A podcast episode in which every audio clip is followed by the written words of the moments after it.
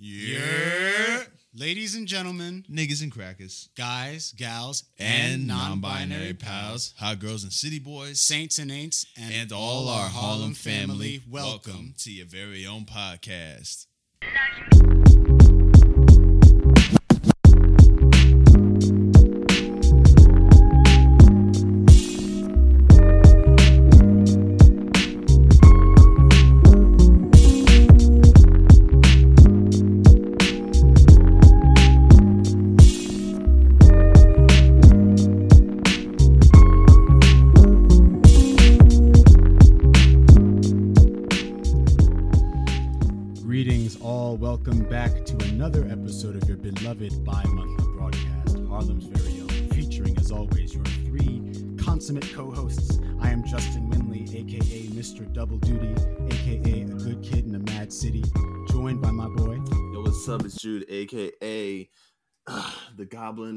Goblin, who's gobbling your girl all summer. Aka I was down forty, now I'm up fifty.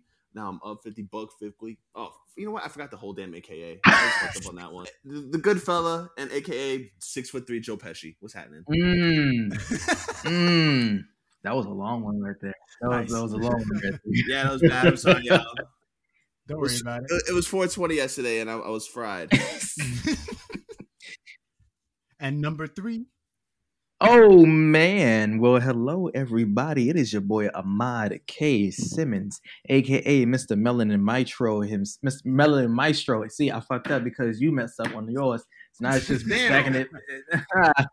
Damn. Uh, it's Mr. Melanin Maestro, and then we have the sober saint. Or so they Mm. think.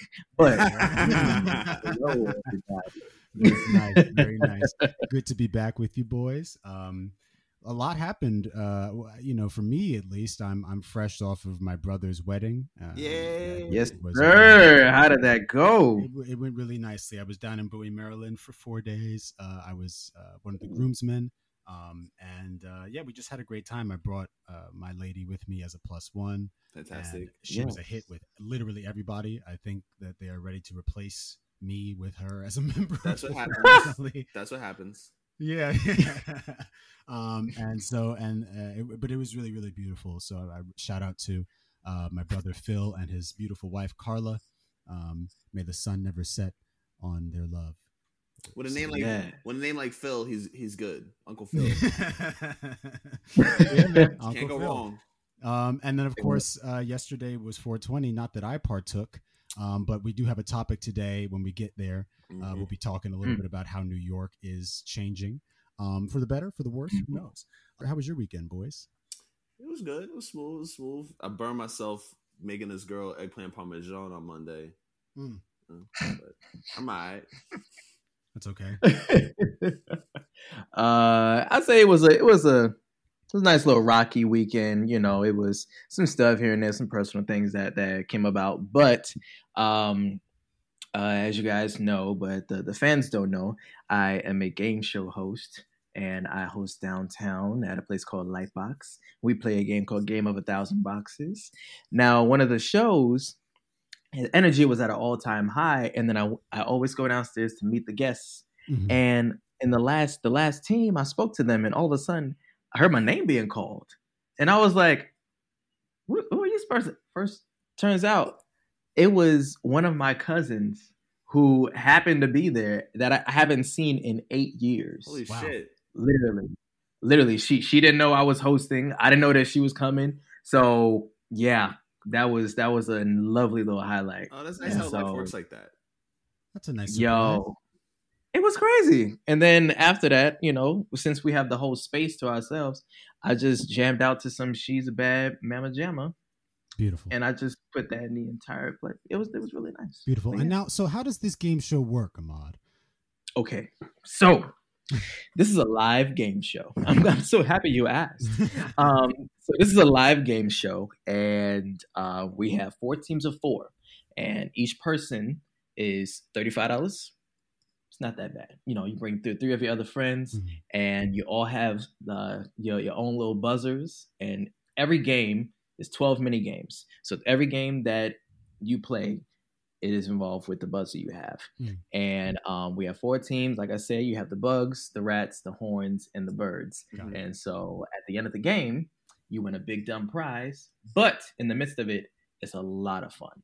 Trust and believe. So Fantastic. um, And so you're out like, are they like answering questions, or is it like, is it like a trivia? as you thing, answer or- questions, trivia, um, uh, th- th- it'll get in touch with your inner clock. You test your reflexes, your Oh, brain work, teamwork, um, luck, just Mhm. all of that. And so that's it's it's it's a lot of fun. Is it something that the whole family can enjoy of all ages? Yes, you can. All up uh, thirteen and up. 13 and up, okay. You can't have, you know, Usually- like a seven year old running around with No, no, because they, they, they a lot of the stuff that is thrown at them, they won't know it, or they they can't like co- coordinate with their team. But Got you. I would say people who are in their twenties and up have a really good job. They they do a really good job at it. But get your friends that know a lot of things, that know music, that know coordination, that's a team builder, a team leader. So yeah. Okay. So Sounds sounds fun. Good. to Ahmad Harvey on the block, y'all. Um, oh, it, now see what you not gonna do is now, see, what you no no crazy. That's stupid. Yo, my so after this, are you gonna, Yes. are- after this, are you gonna start, you know, judging dance battles in a warehouse in Los Angeles? Oh my god with a big old suit that's Right. twice my size gonna, and I would come out are you gonna take it to the streets? I am not going to be Steve Harvey. Are you gonna write a book about how women should think like men? I would not write a book about how they should wait three months until they get the cookie, and if it's bad, they will leave. Yeah, that's that ninety day rule. But you know, hey, shout out to, to Steve Harvey. You know, he's a good man. He's a good man. You know, Love what I Steve Harvey. Steve Harvey, come on the show someday, man. Lots, Love the guy. lots of things to talk to you about. Um, and he, he wears nice suits, so? He does. He he does, man, and sure that that likes mustache. cigars, which Jude does. So I'm sure. Yeah, we can we absolutely you know smoke a good stogie together. appreciate. You know, a Mm, nice mm. cubano, you know. right, right, You know what I'm saying? You know, shout out to the shout out to the main man himself. Yes. absolutely. But appreciate you for for putting that out there. Yes, shout out to Lightbox. yeah, Shout man. out to Yeah, that had to, 1000 had to let you plug. Um, before we get into, we have a ton of stuff to talk about. Yeah. And as you Mm. know, we have our sections now, so we're going to move first into in this corner, Yes, get our sir. fight news out of the way here. What's happening in in the fight news world, Jude? So, uh, in this corner, this motherfucker Jake Paul.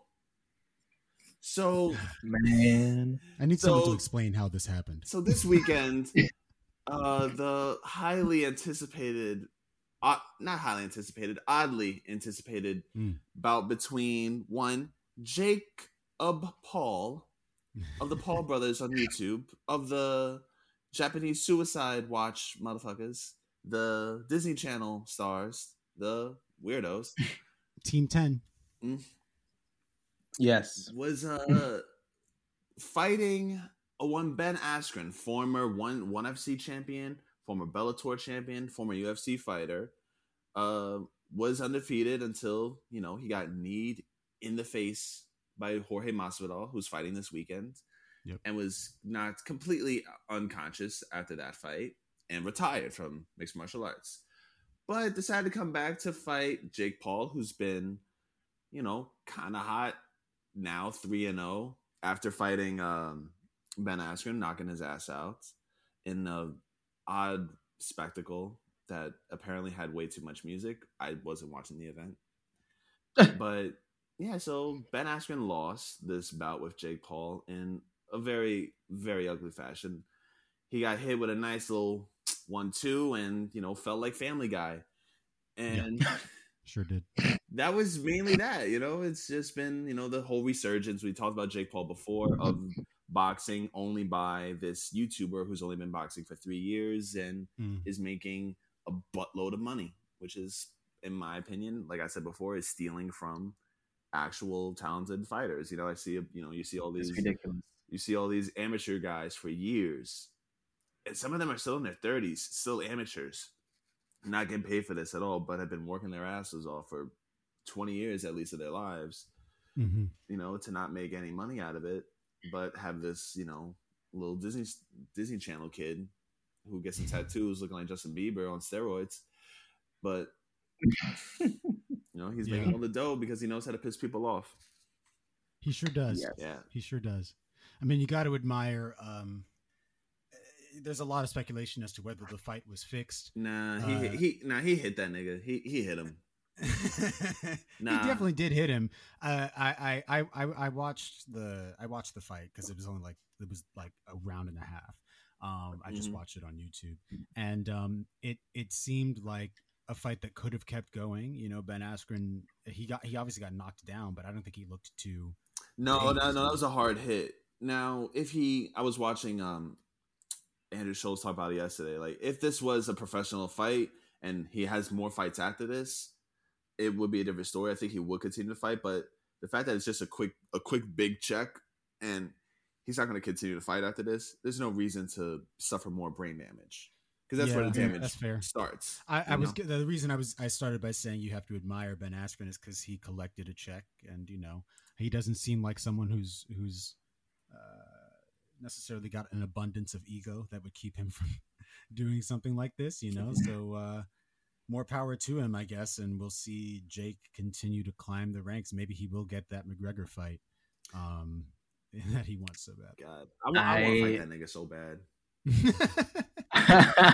I'll beat the brakes off of Jake Paul. I'm sorry. like, you definitely would. I it's it's and like like I said before in, in his in his fights and in, in his fights and also with YouTubers going into the realm of boxing, everybody's doing it. Mm. Everybody's doing it. Everybody's making so much money with this. Like I don't know how much money he he made. It's number 12 On- on in all time pay per view buys of fights. It's number 12. Wow, number twelve. Yeah. Wow. out of every pay per view fight in, in boxing history. Yeah. That's That's beating This one in That's- particular, That's beating some Mike Tyson fights. this fight in particular is number twelve. Yeah. I how does that even work? I like I don't know. Right. Who's It's- counting shit? right because who's now I'm okay because pay per view usually the, the people who have money to to to purchase pay per view fights are like adults, right? But then like there aren't that many adults who are fans of Jake Paul. They're, bro, but those kids, not adults, those kids. But I'm saying like they steal Kids, their parents' teenagers. like Yeah, nigga, hell yeah, they will do that shit. bro, Some they will white, definitely do. some like little white kid in fucking New Jersey I- somewhere. yeah, you're. I mean, they do it for Fortnite. I'm sure they would do it for a Jake Paul. Yeah, fight. uh, It's uh, uh, like Th- Come on. it's insane that they These- have that influence to to bring it up to number twelve all time. Yeah, and it's not even This- fight fans. It's also people who just one hate Jake Paul and will pay to watch him get his ass kicked, and Right. these little kids who think Jake Paul is probably the greatest boxer since Jack Johnson or some shit. I don't fucking know. Right. You have YouTubers. You have like those white suburban kids or any kids that are total fans of Jake Paul. When when talking about some, it's every day, bro. like it's it's this this this is what they feed. This is this is them feeding his uh his entertainment. Like this is this is what they do on on the regular. And also that's what Jude was saying. Um folks want to see Jake Paul get knocked out. That's why they are buying these Right. this this pay per view rather than just waiting like the next few days for it to come for out. the highlights. But- It'll be on Twitter. for the.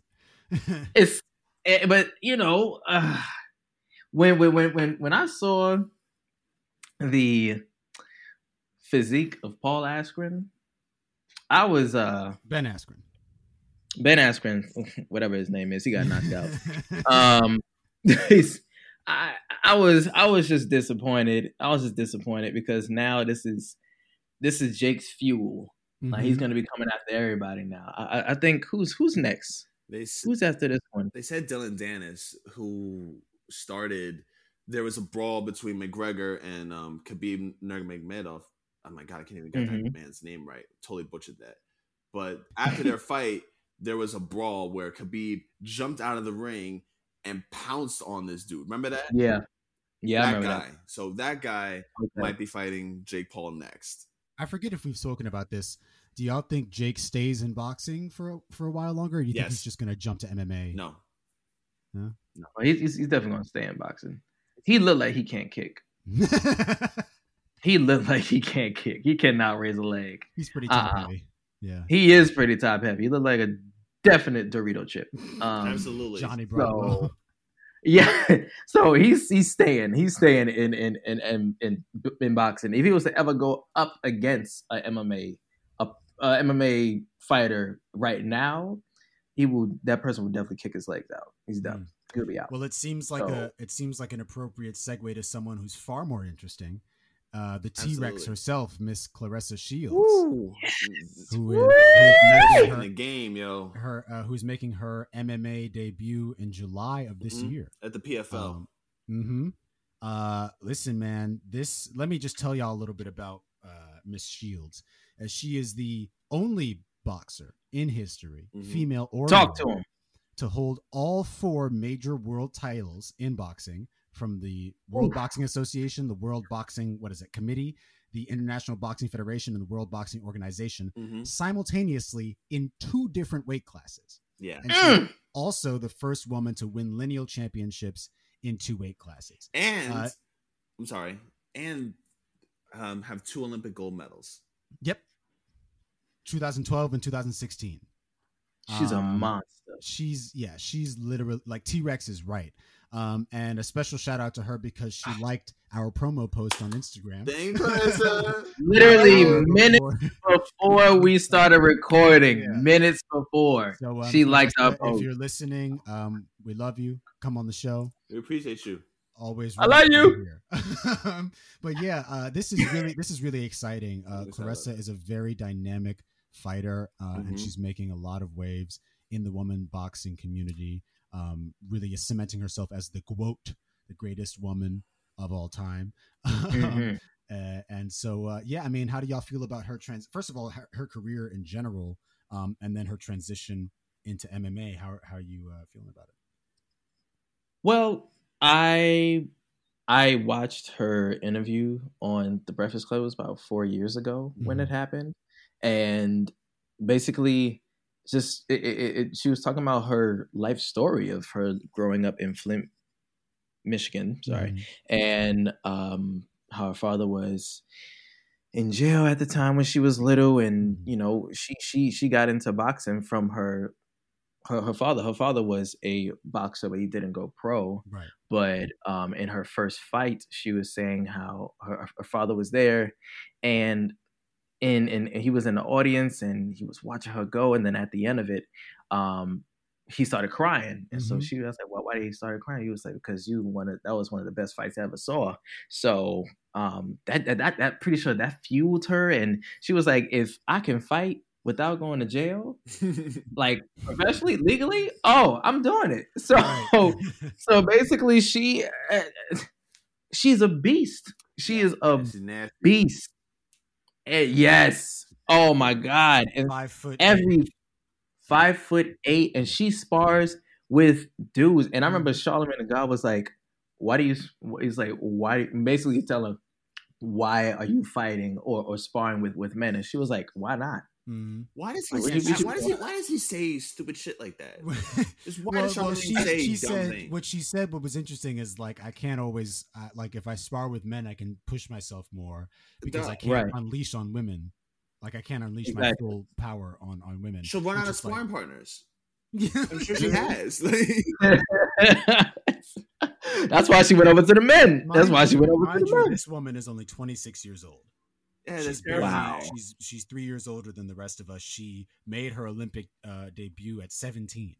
Um, Yeah. So she's been boxing for a long time, and she's still so young. and she Um, has so much room to grow. Yeah. So this is a really good time for her to start doing MMA. And she's been training at uh, the Jackson Wink Academy. And at Where Jackson Holly Wink, Holm trains. where Holly Holm trains, Jon Jones trains, hmm Mm. and even supplement well not supplemented, uh people who come in to get some tips, guys like George St. Pierre hmm and uh damn uh, John Dodson, who was a, a big uh, flyweight fighter. Uh, Oh yeah, no, she's over there. she's she's gonna have the best of the best. Mm-hmm. Um, Mhm. uh, and and as she should. It's uh, I didn't get to watch that documentary. She talked. Another thing she talked about on the Breakfast Club is her documentary T Rex that kind of Yeah. followed Yeah. her from about age sixteen to twenty. Uh, it's available online. You just have to pay for it. Mhm. Uh, but it's like an hour and a half long. Um, it's solid. I, I've seen I've seen parts of it, and she's Yeah.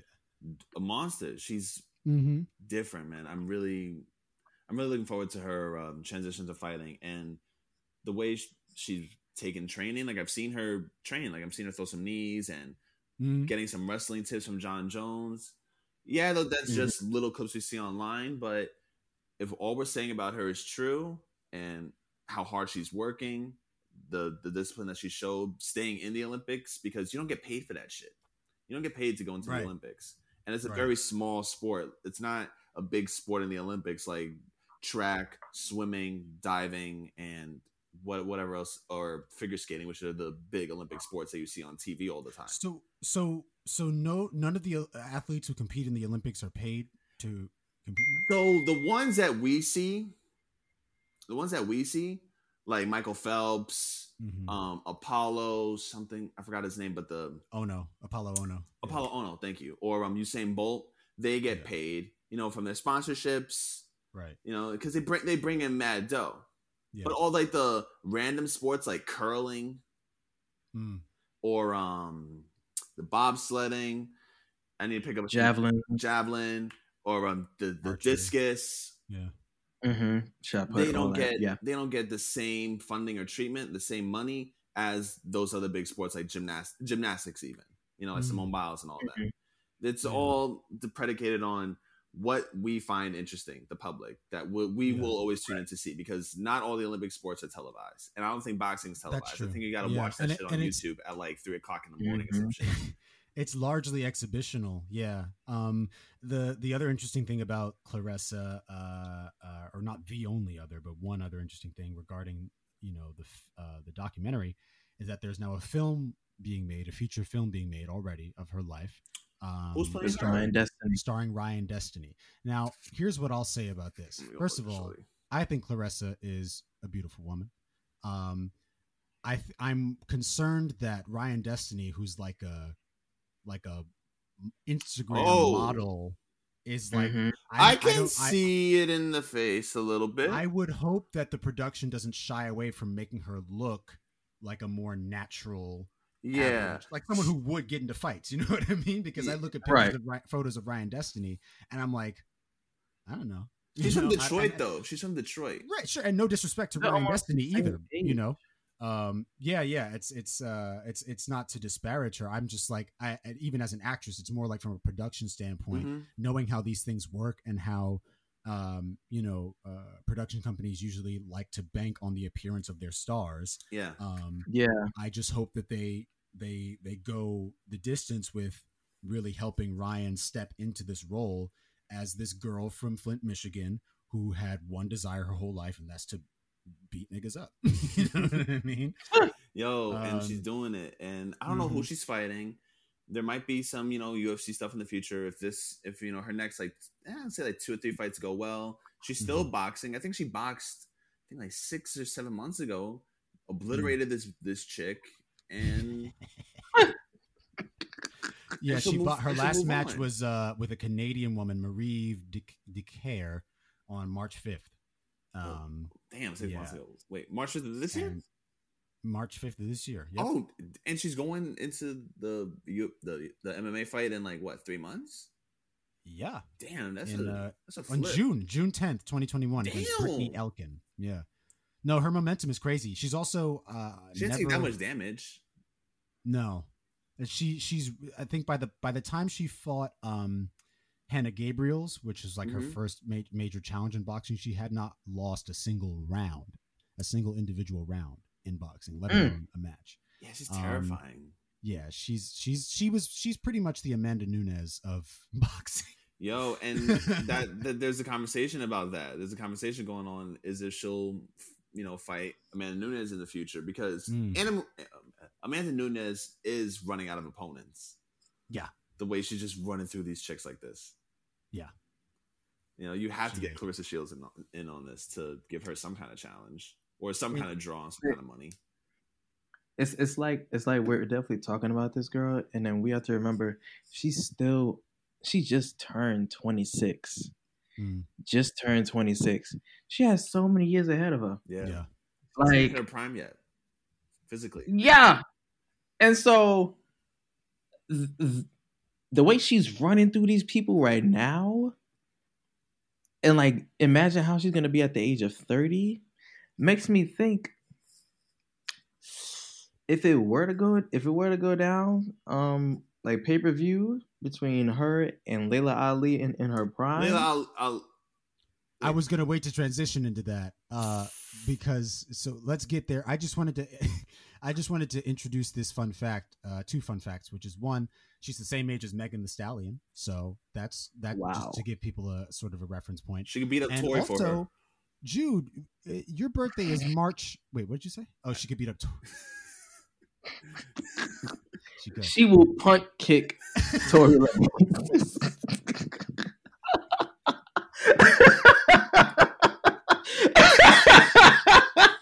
Send that man flying.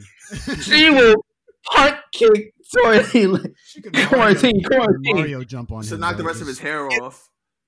Oh, Put his hairline She was- over here. she will. She will step right into that little patch. She will step right into the patch. Jude. Um, um, Birthday's I- March 12th. Oh, March 12th. Okay. Uh, Claressa is March 17th. So, uh, you know, the kinda vibes is my, was, But yeah, my guy one of the- see. one of the other things Claressa talked about in that Breakfast Club interview was a sort of um, tension between her and Laila Ali, former Mm-hmm. professional boxer and the daughter of Muhammad Ali. my dad. Um, Mhm. And uh, she, I mean, Laila Ali was a was a significant. Uh, she was. from what I understand. She was a monster. She paved the way. She paved She the she way. definitely paved the way. She ran. She walked so. She walked so close to Shields can run, Mhm. but Mm-hmm. Laila Ali too damn old to be fighting Claressa Shields. Yeah, and and and Mhm. Claressa already fought uh, uh, someone who was in her forties. Um, Who she fought? uh, uh, what was her name? Tori Nelson. Um, uh, she was like by the time they fought, Tori was in was like 41 years old, had a son the same age as Claressa, and uh, she went ten, she went the distance with her. So that was like kind that was the first fight that Claressa had uh, where she didn't put someone away immediately or there wasn't a stoppage. hmm Um, but she couldn't compete with her. She could just kind of hang um, in terms of like not getting knocked out. So yeah, Laila Ali is currently 43 years old. And when was the last Um, time she even trained or fought? Like in the, yeah, I in the mean she's a, she's a talk show host now, I think. Um, and and good for her. No, she's good for her, but like no. She's probably training some people like you know on the side maybe coaching a little bit maybe her nieces and nephews and whatnot. Um you know but i, I will say this like what claressa mentioned her experience with laila being is that um there was a question to laila as to whether or not she would come out of retirement to fight anyone and laila basically said there's no one skilled enough for that's worth me doing that. And claressa felt affronted by that because she's in she's fighting in the weight class that laila is in that laila would be in and so she's like, you mm-hmm. know, yeah, I mean, I give respect to you for being the, the the way paver for someone like me to come along and do my thing. And we're both black women and we're and we're in boxing. But like when you say something like that, like, no, now I'm gonna beat the brakes off you. Just like her daddy. Laila, just like her daddy. Yo, just Who, messy. Laila? Yeah, Laila, just like her daddy. Messy. yeah. I and she she also brought up the fact that um whenever she would go to these events like the ESPYs, Mhm. she would see Laila, and Laila, Lay- Laila, she was like she said Laila would see me, but she doesn't say anything to me. Oh God. She doesn't say a word. She don't wave or nothing. Why can't Right. black So- people coexist in sports, man? Just why can't black people coexist in Right. sports? Jon Jones don't like black people. Laila Ali don't like Clarissa. Oh my god! Like, no, I'm dead ass. Jon Jones does not like black people. Jude, every time, every time uh, Jon Jones posts something, Jude sends a message into our Okay. our, our dojo group chat Here's- saying He, Jon Jones does not like black he people. doesn't. he doesn't. He out here in like fake military fatigues. The nigga's not in the military at all. Wearing Oakley glasses. Has a German Shepherd. Power lifts. I'm sorry. Yeah. Like He, you're- it's, it's questionable because I think he did vote for Trump, um, right? So that's that's number one. you know, and he, Jon Jones, the come on the show and and and every time, I'm sorry, and every time he's fought a black dude, it's been beef every single time. Rampage Jackson, there was some shit talking. There was a Mhm. little bit of shit talking.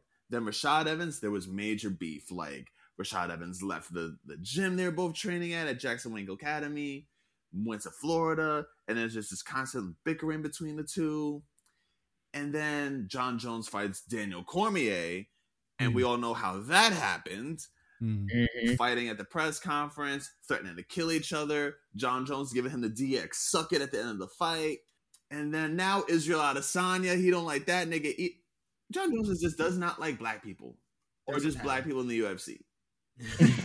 And I met Yeah, Jon I mean- Jones. I'm a nice, uh, and I the the reason why I think he was cool with me because I look like his kids because he got a white wife. You're an acceptable level. I'm an acceptable level. You know, I I, I passed the paper bag test. Well, let's. Um, yeah, the point is all all positive energy toward Claressa Shields. Claressa, We're very excited for her MMA debut, and we'll definitely be covering it on the show. we need to mourn her opponent because Yeah, you know yeah. Well, I mean, listen, I think I think as soon as you hear Claressa Shields is coming to MMA, you're gonna start practicing everything. I mean, yeah, you're boxing, but everything but the boxing because you're not gonna stand. Oh no, no, so no, no, no, no. You're going to be Oh, trying yeah. to do everything to throw her off that game. Um, but it's going to be really interesting to see how she adapts because, yeah, like we said, she's young, um, and she's got plenty more uh, room to grow. Uh, so next, we're going to move into what's popping, and we just have one topic here. Uh, but there's apparently been a Change.org petition that currently is sitting at 26,759 signatures out of a requested 35k to recast T'Challa uh, to honor Chadwick Boseman in the Black Panther f- uh, and, and Avengers franchise. So Uh, how a and whole so- new T'Challa? To, to have a new T'Challa, yeah. Okay. Now, um, obviously, we know that Chadwick Boseman, beloved actor, uh, he passed away on August 28th, 2020, after a very long and private battle with uh, cancer, uh, col- colon cancer, I think it was, uh, for like four years. So basically, Mhm. for the entire time that he was like doing these Marvel movies, he was slowly suffering from this uh, from this disease. Um, and when he passed away, it was sort of a shock to everyone, and a bunch of people reacted different ways. But one of the immediate questions on a lot of people's minds was, naturally, you know, well, what's going to happen to the Avengers movies? And it's like, give give it a second because this is a real human being who died, and Yeah. and, and so let's let's you know take a second to be somber about that. Um, but yeah, I mean, the reason I wanted to talk about this when Jude sent it is because I think there are a lot of ways to look at it, and I've I've kind of gone over it with a few friends, um, because character. First of all, they make it clear in this petition that it's not about you know trying to replace Chadwick Boseman, but it's that the character had just been introduced, right? And Mhm. like we want to try to see him develop more in this world because he has a bit more to offer.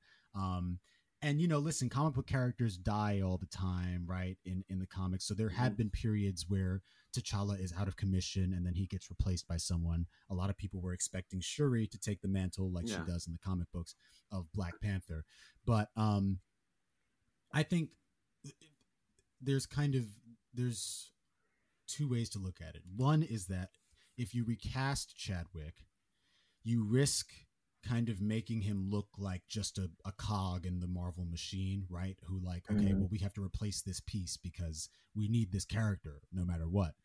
At the same time, if you don't, I'm not saying there there's a ton of ways you can write around T'Challa passing away suddenly and like the, the the king the kingdom being you know open to enemies but if you don't recast him then yeah you do potentially um you do potentially miss out on some of those narrative threads people wanted to see continued Mhm. you do potentially miss out on seeing T'Challa and uh, T'Challa as Black Panther as a role model for you know for black people black kids you know young black men whatever whatever so i think that's kind of where the conflict is um i you know kevin feige who's the uh the head he's like the chief executive officer of Mhm. marvel studios he has he has said that they will not be recasting chadwick so he, that's what he has said um but anything can happen uh and i wouldn't be surprised if they make that decision in the long run anyway um and i don't i don't think I don't think it would be disrespectful to Chadwick, but I can see how people might think that. Uh, where where do you guys fall on it? All right. Um, I don't know. I mean, I I I, I was cool with the idea of Shuri being Mm-hmm. Taking the mantle of Black Panther. You know, you can kind of maybe write in there, you know, how um T'Challa may have passed away, or do what they're doing with Fast and Furious. I know weird example, but they still have like video or some pre-recordings of uh Paul Walker in the film. Mhm.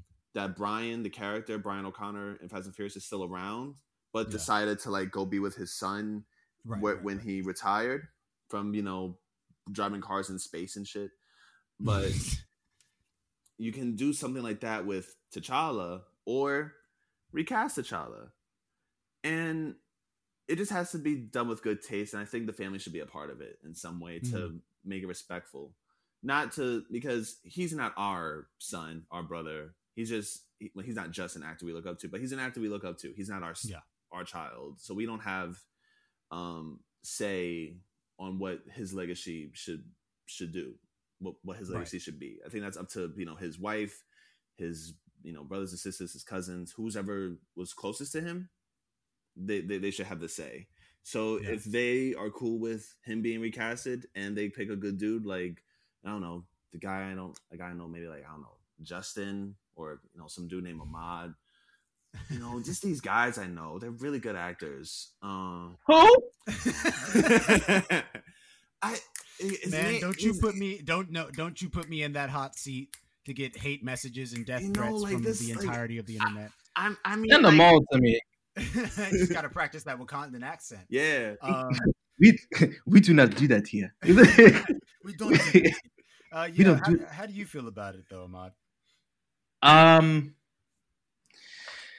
I okay. So you already you remember when when you had sent me the the whole um post about him Mhm. passing away. We had just seen each other. We were literally i just walked you to the train station Yeah. and i was heading home and you sent it to me and i was in complete shock yeah. shock oh my goodness that that that didn't that that did not sit well in my soul for quite a while and then the next day i was i got up and i just started sobbing because you know he was he just starting out like he was only 43 well 44 um Yeah. and you know doing ma rainey's black bottom i saw that and i was just so i was i was blown away by his performance as as as uh levee you know i always wanted to know how levee is portrayed or how someone takes that that role and put it in a live action film or a live action play Mhm. um, but he did a really good job on it. But back to Black Panther, um, I truly believe that yes, uh, a, pers- a, a, a, character of of Marvel or even Marvel comics in general, like they have so many stories, so many uh, plot holes and villains that they have yet to, to face. Um, I felt I feel like it is still too soon. Like his second movie is still not even out yet. His first movie came out what two years, two well three years ago, um, Mhm. And it was just an Avengers Endgame. Like, still give it some time. Like, don't recast him just yet. Mm. You have so many other heroes that are in the Marvel that are in Mhm. the Marvel universe you can bring out and put into um the next phase. Mhm. Yeah. I'm thinking just just wait it out. Like what what what the hell is this petition for? Like just wait. the hell? Like they they they they wasted no time. Like it's not even a year yet. barely six months. It's not even barely. Probably. Yeah. like this like okay, well now that stuff has died down. Now let's recast them. When is this Yeah. supposed to? No. When, when was Black Panther two supposed to come out? That's a 2020. great It was question. supposed to, It it was was- supposed to come out next year. Well, that yeah, ain't well, happening. it- it's it's, de- it's definitely slated for 2022 now. I think originally Yeah. they were talking about 2021. Then the Mhm. pandemic happened, and then it pushed everything back. Um, Right. And some other stuff got shifted around. This Mhm. got pushed back. Into the Spider Verse got pushed back. A bunch of other Mhm. stuff. So like, um, uh, yeah, Yeah, um, I- Black Widow's has come out. I think last summer. Mhm. Yeah, yeah, and, and it's Yeah. coming out this summer now. So I think like, I think obviously the character's popular. The movie was clearly very popular. It made a billion dollars. Bro, it was amazing. I was on Did a 125th to go see it, and there were Black Panther merchandise, not the comic book, the Black Panther party. Yeah. Dudes with tables of Black Panther t-shirts in Magic Johnson Theater on 125th. Yeah, yeah. It was the blackest thing I've ever experienced in my life. It made a huge impact. Of a budget of of 200 million, by the way, which is pretty low for Marvel Mhm. movies. It made 1.34 billion dollars. So like What? you would That made imagine that a buku money. sequel, right? You would imagine that a sequel would have been fast tracked, and it probably was. Pandemic Oh, yeah. standing, but then Chadwick passed, and now they have to take some time to consider how they want to move forward. But I think, Mm-hmm. yeah, Jude, you, you make a great point that however it happens, it has to be respectful to the family, and it has to be done in a way that doesn't feel like it's because you have fans on both sides. You do have fans Mm-hmm. who want to see the character continued, and you have fans who are like, "I'm really okay with seeing Shuri do it, or Nakia, or Okoye, or whatever." Yeah. It better not be. I don't want to hear anything about Killmonger coming back to life and becoming Black Panther. I don't want to hear anything. This- I don't hear a damn Stop thing. Stop it. Or Forrest Stop. Whitaker comes back and becomes Black Panther. Literally, that would literally defeat the purpose of the whole character. Um, uh, and also, like we, I mean, Michael B. Jordan is fine for work. We can we can find someone else. He's already in time Uh, plan, so bring- he's fine. Yeah, I mean, it could be I don't know, uh, Kofi Siriboe maybe. I haven't seen him act, but people like him. He looks dark skinned. Um, Or nah, what would be cool? Get get get homeboy, and we're gonna be talking about this later. Get homeboy jacked up with them roids a little bit. Dude from um Damson Idris, dude from Snowfall.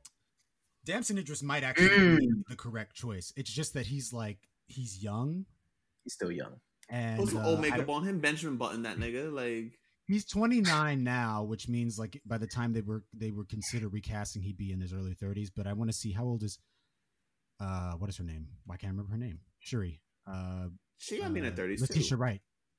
Letitia Wright, yes. Uh, she is She, she, she's in her. 27. She's twenty seven. She's 27. Ooh, my bad, my bad, my bad, my bad. But they, my I mean, you know, I mean, it's so it's it's. Chadwick it's- looked like he was eleven. So like, that was a youthful looking man. Um, Yes. but uh, yeah, but uh, uh, that's that's um, that's what's going on with Chadwick. Let us know what you guys think about that. We'll move on to our final opening segment, which is political party, uh, which we haven't yet really had a chance to, I think, introduce in in the in the show before. But this is where you know if there's something going on soci- socially, politically, we take some time to talk about it.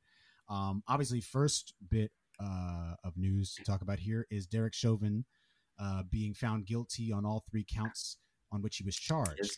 Um, murder in the second degree, murder in the third degree, and second degree manslaughter. yeah, Um, yes, sir. Just as kind of a clarifying note, um, uh, first degree murder is like the worst. That's like you know It's they can prove premeditated. That there was premeditation, malice, and intent to kill. Second and third degree have kind of more deviations to them, uh, Mhm. but manslaughter is accidental murder or murder that is justified by uh, self-defense sometimes stuff like that uh, the reason this is second degree is because of what's called a depraved heart depraved mind uh, murder which is that you acted in a way that while you didn't come you may not have come to a place to kill someone you acted in a way that was um, that was uh, callous and and and and and irrespective of life you know so basically like you you you were careless about the the potentiality of someone dying okay. uh, and I think you could make a case that you know kneeling on this guy's neck for nine and a half minutes probably fits that bill. So um Absolutely. yeah, the trial was two weeks long. Uh, I watched some of the testimonies, but I didn't you know subject myself to everything. Um, I don't know if y'all watched any of it or listened in on any of it. Nah. Um, yeah, I mean, it- Um, it was- TV on. it- yeah, it was it was tough. You know, tough to sit through, tough to relive that footage over and over. Uh, obviously for the family, especially for the the eyewitnesses who were there to begin with. But um, yeah, at the end of the at the end of the day, it was a unanimous ruling from the jury um, to put this man away. He left that courtroom in handcuffs. His bond was revoked, uh, and you know now they they're waiting for sentencing. But um, I think the, the the maximum is somewhere over fifty years for For each count. charges. Yeah, yeah, yeah, yeah, yeah. So um, there's a potential that he could go away for a very long time, or he'll get like 12 years, a slap on the wrist, and he's out in four for good behavior because he's a cop. And he, Um, but he's gonna live a hard life in jail because, because he's notorious for this case, and also I'm sure Yeah. he's put a lot of people in that prison. And I'm sure they would love to, you know, take a stab at him. we're looking at a at a real life case of like uh, some of the stories that we see depicted in media where a cop winds up somewhere uh you know well not somewhere winds up in prison and they're around people who who don't like them very much. One because they're a cop and two because now this case is obviously so infamous. Um and i think you know there's a lot of discourse around it um because there's a lot of people who were looking at it on a on a meta level and saying well okay yeah chauvin got put away I think as a sort of as like a sacrifice Yeah. so that so that the system itself could still because like you know uh there was a Feels like tweet a I saw was, yeah right there's a tweet I saw that was like burn down the entire country put away one cop you know what I mean like Yes. they they kind of knew they being the powers um that be and and uh, like that that that this and I, i'm not saying that that like he didn't deserve to be put away because then that's also the other Mhm. side of it where people are being like oh this was a trial by public intimidation and the jury knew that they had to they had to convict him because you know like Didn't no i think the jury saw because all these all these cases are televised. right The jur- the jurors one. do feel this pressure. for sure but I, but I think the jury the jury just like everybody else they saw footage that plain as day showed someone being murdered Mhm. um i just think that like at the same time when we look at the larger system of like policing um and and like you know prison industrial complex and all that it's it it feels like it's it's still the system protecting itself in a way It does. uh, so yes, this man got uh, state justice, and he should have. Um, but there's still more work to be done, especially because literally hours later, Mhm. um, a woman, uh, uh, not a woman, a girl, Ma'Khia Bryant, 16 years old, was shot four times in the chest in Columbus, Ohio, after calling Mhm. the police um, because she was being attacked. Uh, and uh, yeah, the officer apparently pulled up on the scene, saw a knife, and just unloaded um, on the first. She was running towards them, Is is what he says apparently? Yeah. is what he says. But I mean, also um, if I if saw I that call the video. cops, I saw that video and there was oh man. It's I'm I'm watching it right now. There was um my my, my boy posted it and you know what I could be wrong, but there was a knife. yeah, the- no, there was a knife, Yeah. but it's the question of whether she was holding it or it was being held on Ooh, her. Nah, she was holding it. I, I, I kind of Yeah. see she was holding it. She's holding it, okay, and then she's running. Is she running toward the cop? Nah, it, it's it's swinging and it's going towards the other girl. Right. Well, yeah, she is being jumped.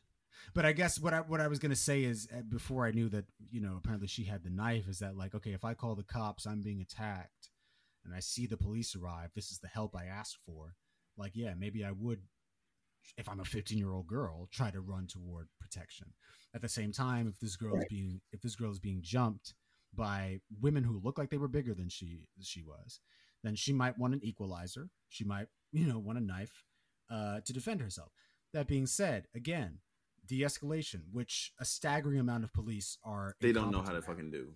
at. They don't know what the fuck they're doing. It's, it's like it's, it's like it goes in one ear and goes out the other. no, it's, it's literally, ridiculous. and and this is part of why I've said, uh, and I'll say it on record now that like it should take a lot more than a GED and three months, six months of training to become a police officer.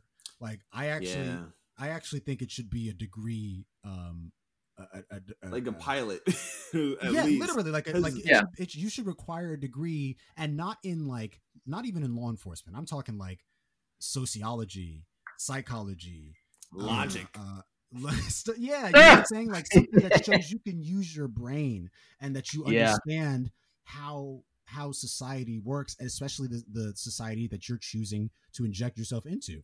Uh, because otherwise, you're just getting a bunch of people who are who wind up in the police force because they feel like they don't have anything else to do. So it's literally a job that feeds on uh, helpless and desperate individuals in what, a way. what you and your daddy talk about with this? I, I haven't talked to my dad about this particular case yet. Um, and you know, again, he's in parole, which I think is a lot more Helpful. honorable. I Mhm. feel like more. Pol- I feel like more what policing is should just be parole. Um, in terms of following up with people who might have had a criminal past. Mhm. Um, and and I mean, because I know, and parole probably has its it has its weaknesses too, Mhm. because it's like it's very punitive and it's it's like well, okay, Parental. yeah. By the next time I come back, you need to have a job, but I'm not going to necessarily help you or show Mm-hmm. you the resources that you need to get that job. You just do it yourself. But I think each parole officer can can build their relationship with their parolee as they want to.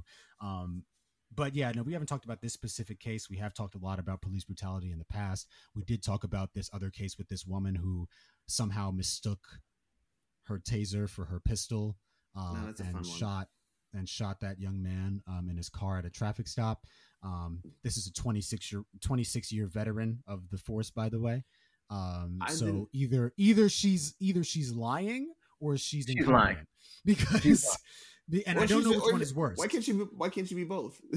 Well, it's true. It, it could be both, but I'm just yeah. It's like uh, in my mind, it's like either either you're you've been on the force for 26 years and you are too stupid to you're still too stupid to recognize the difference between these two weapons, or you're lying because you think somehow saying I mistook the pistol sounds better than no, I just shot him because I was scared. Which I guess maybe it does, but Why like, it doesn't make it doesn't make you sound better. why are you scared? He's 20 years old and he and you're a cop. So yeah, Why I- is reason I'm bringing all this up is- like I always thought, you know, the the training is very important. They should like Justin. There should be no reason that you, me, and Amon can all kick any cop on the street's ass. I sound terrible for saying that. I sound messed up, but no, for real.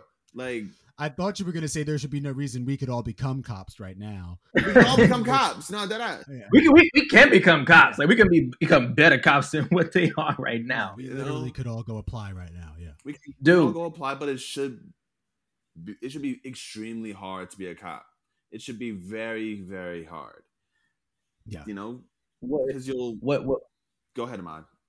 No, no, no. I was the only thing I was gonna say is what, what I find ridiculous is that with there's with certain cops, they say themselves, your firearm is your last resort. Yeah. Last resort. That shouldn't be your first your, your your your first option right there. You see someone about to like put their hands down or something, they might run or like just talk to them. You're a police officer. You're trying to protect the folks around them and then serve the community that that that you're placed in. Like you talk to the people around you. You get in touch with them. If if if some stuff is is is out of line you don't need to go for your gun.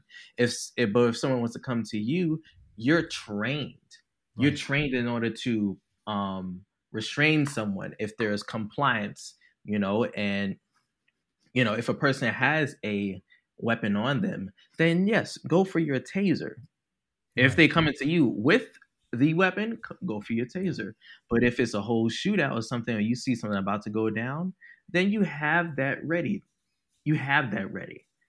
Don't try to make it your first rodeo or be like, oh, I was fearing for my life. Nah, bro. You, you just wanted to assert your, your dominance Right. while you're in this situation. Like the the video I just saw um an hour before we started recording, like these two guys were biking down the sidewalk.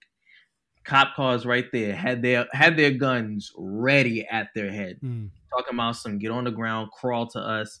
It's like what what, what did we do? And then all of a sudden they said, "Oh, you fit the description of a person that was robbed that that robbed this neighborhood." Like, come on, bro. It's Come it's on. this vicious cycle, right? Because the police keep killing people, and not just black people, but definitely black people at at a, at a at a At a higher rate. concerning and alarming rate.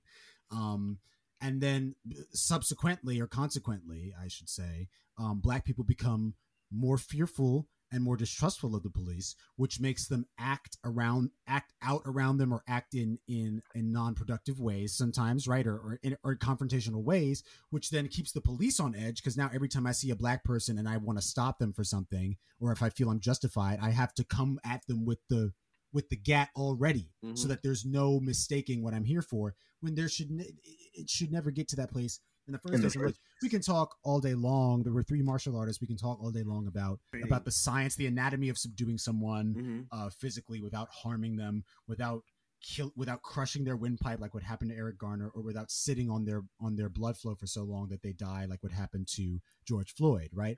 We can talk about those things, but I think at the end of the day, there should be such a long list of emotional and verbal de-escalation and mental de-escalation that you're doing before you even ap- touch the person to put handcuffs on them. That like by the time that someone has had to be uh, that's had to be thrown to the ground beaten with a baton or tased or god forbid shot you've done every exhaustible thing and this person is just literally incapable of communicating with you. And real quick, um, it should also we should also care about our cops' personal lives. Their their mental health should be acquainted for it well too. yeah because why am i giving you a gun if you're not if Yeah, you're if not, they're in, not in the right state of mind and you know, obviously, I'm not over here trying to be all pro cop and da da da da. But you still mm-hmm. have to take in the fact that they're still out here facing stress every day, sure Right. and it just builds up and builds up and builds up, and then you snap towards another person, and it's your own fault, but it's also the department's fault. yes You know, because all these factors because the- are just yeah, building up for a terrible situation to happen. that's and what I was then they say. can't live their lives peacefully because they are forever this racist cop that killed somebody or this careless cop that killed somebody all Sure. because you know they're overstressed they they witness terrible things every single day and they're not properly trained they're not letting out their issues they're not able to speak to each other and they Mm-hmm. and there's no health, healthy um, coping mechanisms. You know, police officers Right. are vulnerable to alcoholism. yeah You know, and also they're not that healthy. You know, they're not eating properly. They're most of them sure aren't which is another Mm. reason why they feel they have to pull the gun on on people because these 'cause niggas I out of can't- shape. I can't chase you Yo, a kid on on Thomas in Thomas Jefferson Park can beat a cop in a foot race right now. Like yeah that should not 100%. happen. Yeah. No, I Bro. If, if it listen, if these if police are to be a thing, then they should be able to again, not like I've said, verbal de-escalation, emotional de-escalation, mental de-escalation, then physical de-escalation, and then and then and then and then and then deadly force. But like, you know, I don't think my dad. I mean, I know my dad has been in like I, I believe he's been in firefights, but I don't think he's ever had to actually shoot someone. Um, and I and I think that that's a toll as well, right? Like mentally, once you've shot someone, you you either it, it, could flick. Who knows what sort of switch? And you could you could realize that you have a bloodlust, like Derek. You know, Derek Chauvin had apparently uh, uh, been in fatal encounters with other suspects in the past. Um, or you could realize that that traumatizes you and you don't want to do it again. Uh, but then that just makes you more fearful each and every time you're in an encounter. Mhm. So yeah, it's like you said. I think that the the training is abysmal um, across the across the country, like period. Yeah. Um, and I and and I don't think that there's any like I mean, as, as far as I know, like any precinct or or county that does it better. Um, I just think, look, defund the police, disarm the police, or or destroy the police. In any case, like um, what we're looking at is a pattern that like can't be justified. You know, we, Yeah. we can't we can't we can't allow this to continue um, in good conscience. We shouldn't begrudge, especially the Floyd family, for taking this as a victory. Of course Um, not. Right. And uh, and yeah, the, It's the their work victory. It shouldn't. It's not For our sure. victory. It's theirs. for sure. Um, Mhm. And then the final thing we wanted to talk about in this segment is uh, is uh, weed. Weed. Weed. Obviously, yes, Stay off the are. weed. Stay off the weed. Yeah. I Um, love Stephen A. Smith for that. That is just hilarious. Weed is now legal in New York State um, as of I think Mhm. uh, what a month ago, A couple uh, weeks ago, the beginning weeks of this ago, yeah. month. Yeah, Thursday, April first. Governor Andrew Cuomo uh, signed a bill passed by the legislature the night before to legalize recreational marijuana in New York State, which makes New York the 15th state, along with DC, to have legalized it. Uh, and the, the legalization of the plan is effective immediately, but legal rec- recreational sales are not expected to begin for one or two years. Mhm. I know um, there's obviously I have a lot of friends who were uh, who were excited about this. Um, but uh, one another thing that's come up, um, speaking of you know prison, is the expungement of of uh, of records of, of weed related Yep. uh, prison records. You know, if it's legal now, let these dudes out, let them out. uh, but yeah, I know none of us necessarily. Uh, or we all have, I guess, you know, varying levels of, of partaking or have in the past. Um, but uh, I only started smoking I- after my mom died, and it gave me the best sleep of my life. yeah, understandable. You said you had an edible last night, right? yeah, I was. It, I went to sleep, and then I woke up, and it, it hit me while I was asleep, and I'm all I'm all foggy, but I'm alright. Yeah. Um, I mean, what do you what do you guys think about this? I know there's a lot of people who talk about uh, from the business side of it. You know how the the tax, the sales tax on weed, once it becomes recreationally sold, is going to be beneficial to New York. Um, I am not an, econ- an economist, so I I can't say how beneficial or to what people.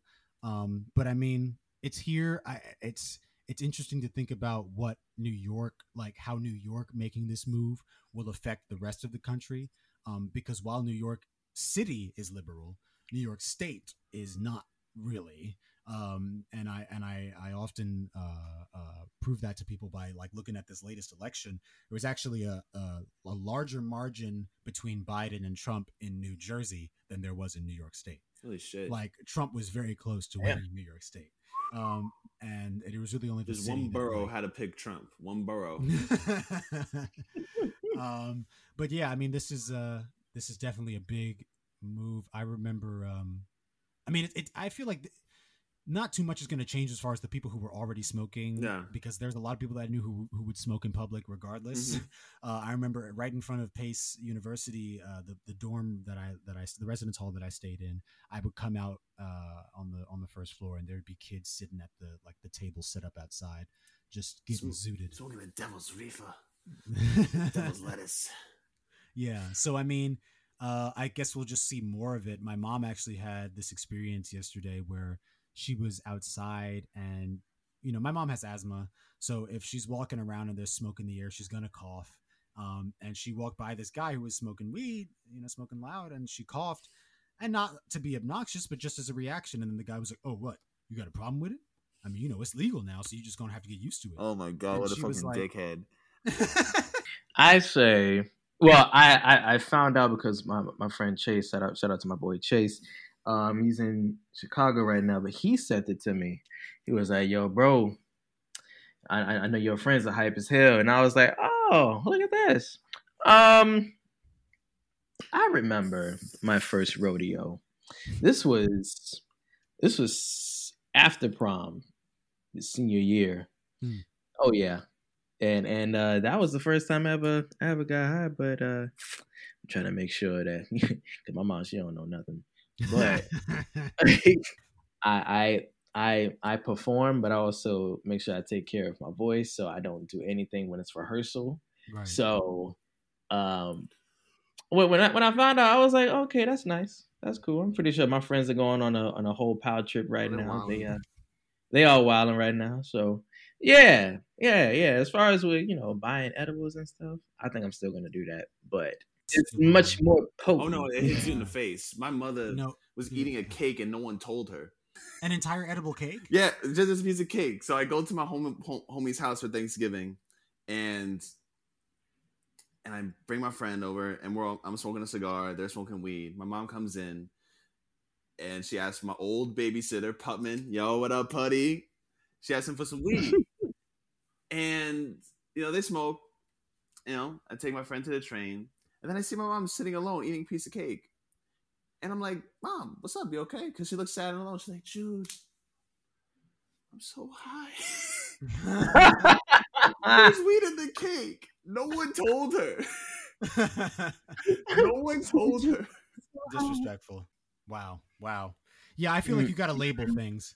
Um, yeah, but You I mean, really listen, we will Put green frosting on it. Like, in in a couple years when um when when it becomes recreational uh, and it's and it's sold at outlets uh we'll see how this city explodes the summers are going to be loud yeah, and uh, you're gonna you're gonna be able to hopefully those tax dollars from those dispensaries can come right back into to our communities. Hopefully, uh, Hopefully, there's man. said to be it's said to be that that's the plan for that, and you know these guys are gonna get their records expunged and let out of prison on you know wild weed charges. You know, in in jail for like 30 years for selling weed.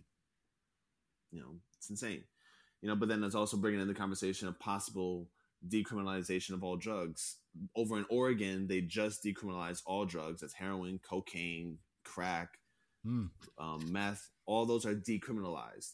Now you cannot recre- um, sell it recreationally. You know, like you can- like you can sell weed in Oregon or any of those other legal states, or you know you can't sell liquor.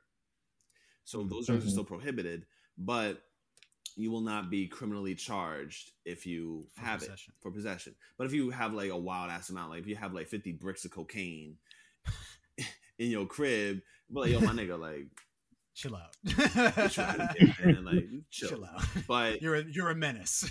yeah, but then that that can open up things like uh, safe injection sites Hmm. and uh, other things that can lead to rehabilitation in the in um in Oregon and and and in places that are decriminalizing drugs like Portugal and in Canada. Yeah. you know, kind of trying to end the uh, the war on drugs and the op- the opioid epidemic and the drug and the drug ep- epidemic as, as a whole, which Yeah. hopefully would be a good thing. I've been the I was an advocate for maybe making it all legal so things can all be um, uh, regulated properly. Mhm. But I I'm not sure how that can happen and how people feel about it. So I think I I have to do my own research and maybe see how things go in other countries if a country decides to make all drugs legal and see what that can do for people instead of you know making drug addiction a crime make it a medical issue but Mhm. also a thing of autonomy like we should be able to put what we want in our bodies it's there's just so many factors factors in this but Yeah. you know it's a thing we'll it'll, it'll, it'll take time we'll be way older we'll probably have children by the time we discuss legalization of all drugs Mm. Mm. Yeah. Well, um, there's a lot of information to ponder, but uh, we're not done with the drug talk. We're going to take a little break and then come back and talk about drugs of a performance enhancing variety and Hmm. how, uh, specifically, how they interact with entertainment and uh, how that might be um, a little bit problematic. Yes, So stay Viagra. tuned. Oh, Go you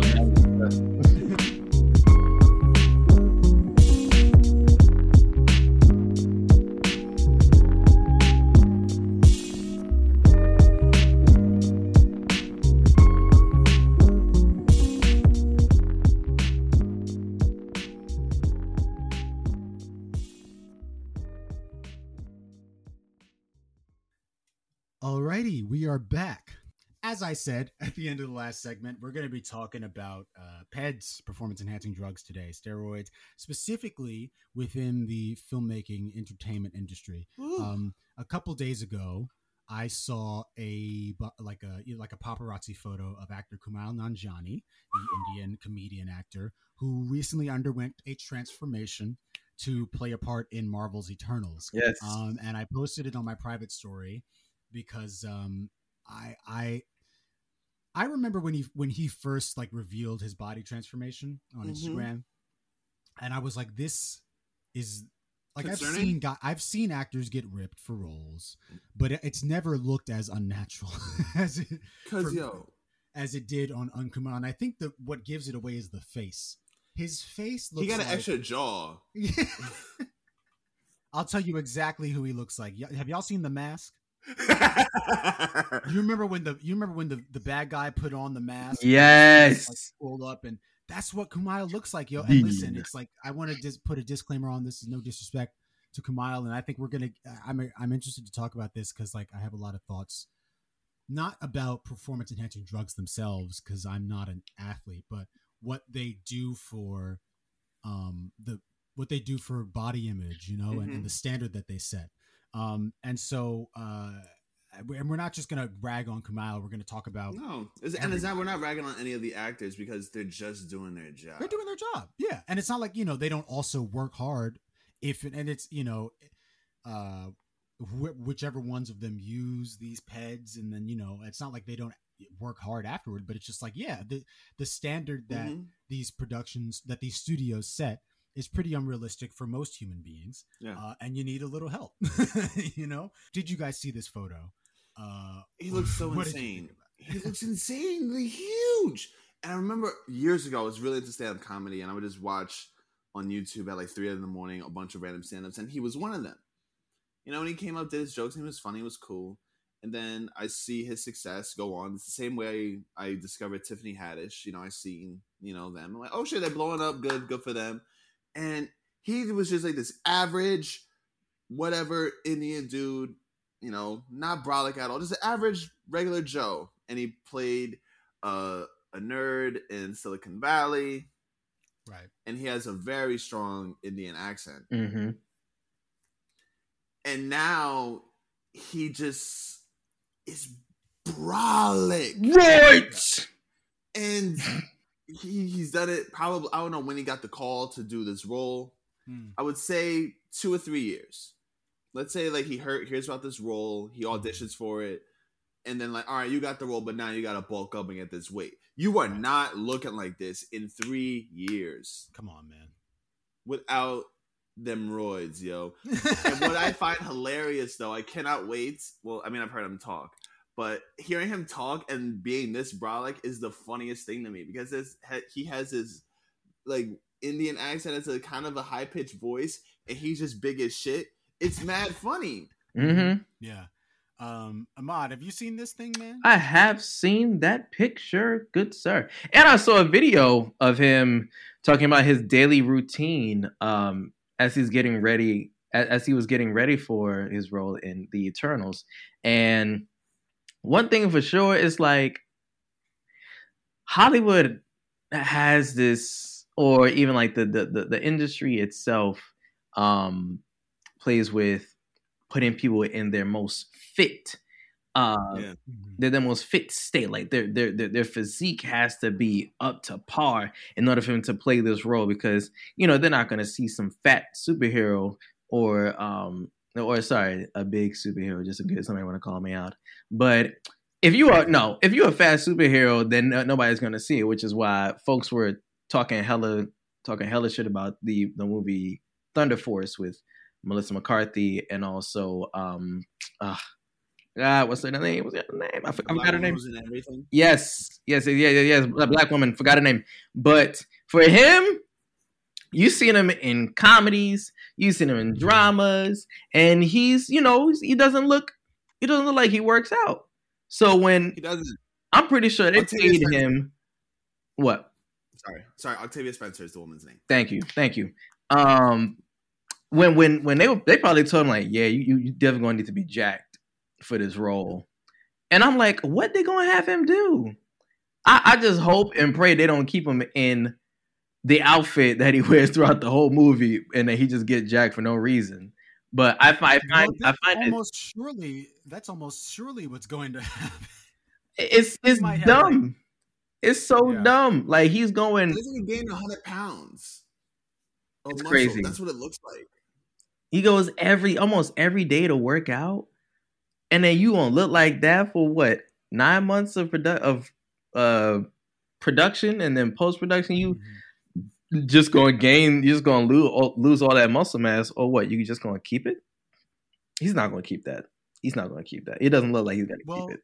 Well, you know, I, I- this is so. This is where we can kind of start like talking about some other actors, right? Because first of all, I'll send y'all this link um, so you can reference it too. I have the uh, the uh, men's health his men's health interview open, uh, and I'm just kind of scrolling through it. He's he in it he recreated some like famous buff guy movie images. Oh There's one where he's where, where he's being Wolverine, and, we, Hmm. and we'll talk about Hugh Jackman because that's a whole other thing. But He's like. fucking ridiculous. He's huge. Pause.